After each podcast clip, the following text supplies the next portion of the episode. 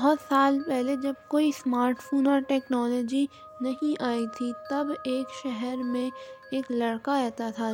اس شہر کو گرینیون کہتے تھے کیونکہ وہاں پہ بہت زیادہ گرینری تھی۔ پر کچھ وقت سے اسے سٹی آف کرائم بھی کہہ رہے تھے کیونکہ وہاں پہ کرائم بہت زیادہ بڑھ گئے تھے۔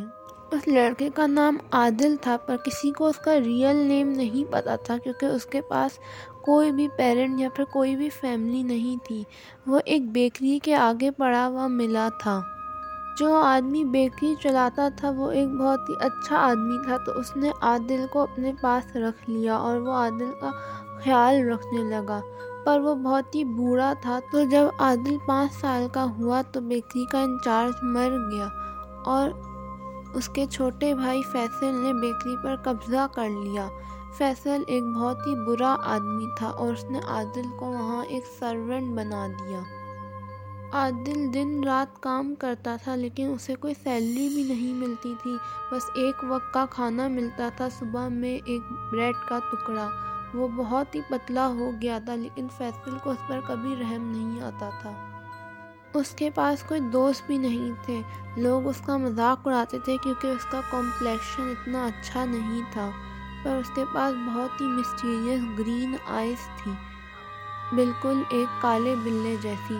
لوگ اسے کالا بلا کہہ کر پکارتے تھے، پر اسے یہ نہیں پسند تھا کیونکہ اسے بلی اور بلوں سے بہت ڈر لگتا تھا۔ ایک دن وہ بیکری میں کام کر رہا تھا تو ایک بہت ہی عجیب سا آدمی آیا۔ اس نے کچھ پیسٹریز لی اور پھر جب وہ جا رہا تھا تو اس نے عادل کو آنکھ ماری اور کہا کہ میرے پیچھے آؤ۔ عادل اس کے پیچھے پیچھے باہر گیا۔ تو اس آدمی نے کہا کہ میرا نام فرحان ہے۔ فرحان اس سے کہتا ہے کہ تم یہاں دن اور رات کام کرتے پر تمہیں کبھی کچھ نہیں ملتا۔ تم میرے ساتھ چلو اور میرے ساتھ کام کرو۔ میں تمہیں بہت کچھ دوں گا۔ عادل جانتا ہوتا ہے کہ اس سٹی میں بہت سے کرمنلز رہتے ہیں، پر وہ یہ بھی جانتا ہوتا ہے کہ اس کا پہلا اور آخری چانس ہے یہاں سے باہر نکلنے کا، تو اس کی آفر ایکسیپٹ کر لیتا ہے۔ فرحان اسے مون اسٹریٹ پہ گیارہ بجے آنے کو کہتا ہے۔ عادل جانتا ہوتا ہے کہ مون اسٹریٹ جنگل میں ہے اور وہیں پر سارے کرمنلز رہتے ہیں اور بھوت بھی رہتے ہیں، پر وہ اس آدمی کو ویسے ہی ہاں تو کہہ چکا ہوتا ہے تو اسے وہاں پہ جانا ہی پڑتا ہے۔ عادل گیارہ بجے مون اسٹریٹ پر جاتا ہے۔ وہاں پر فرحان اس کا انتظار کر رہا ہوتا ہے۔ وہ اسے ایک بڑے سے گھر میں لے جاتا ہے جو کہ جنگل کے بیچوں بیچ ہوتا ہے۔ اور اب زوردار ٹھنڈر اسٹون بھی شروع ہو گیا ہوتا ہے۔ وہ جب اندر جاتے ہیں تو وہ اندر سے بہت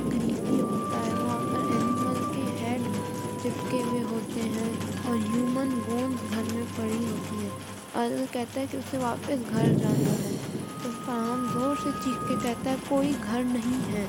اور وہ عادل کو کھینچ کر ایک روم میں لے جاتا ہے اور ایک چیئر سے باندھ دیتا ہے۔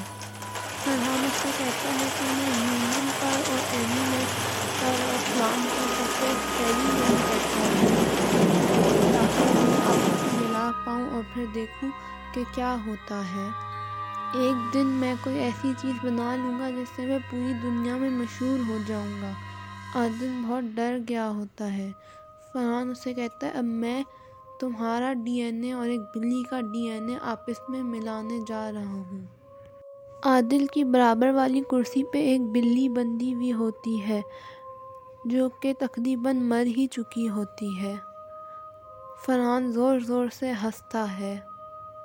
عادل کو پتہ ہوتا ہے کہ اس کی موت قریب ہی ہے۔ وہ فرحان سے پوچھتا ہے کہ ان ساری ایکسپیریمنٹس کا کیا ہوا جو تم نے پہلے کی تھی؟ فرحان سے کہتا ہے کہ کچھ بھی نہیں، جس سے بھی میں نے ایکسپیریمنٹ کی وہ سبھی مر گئے۔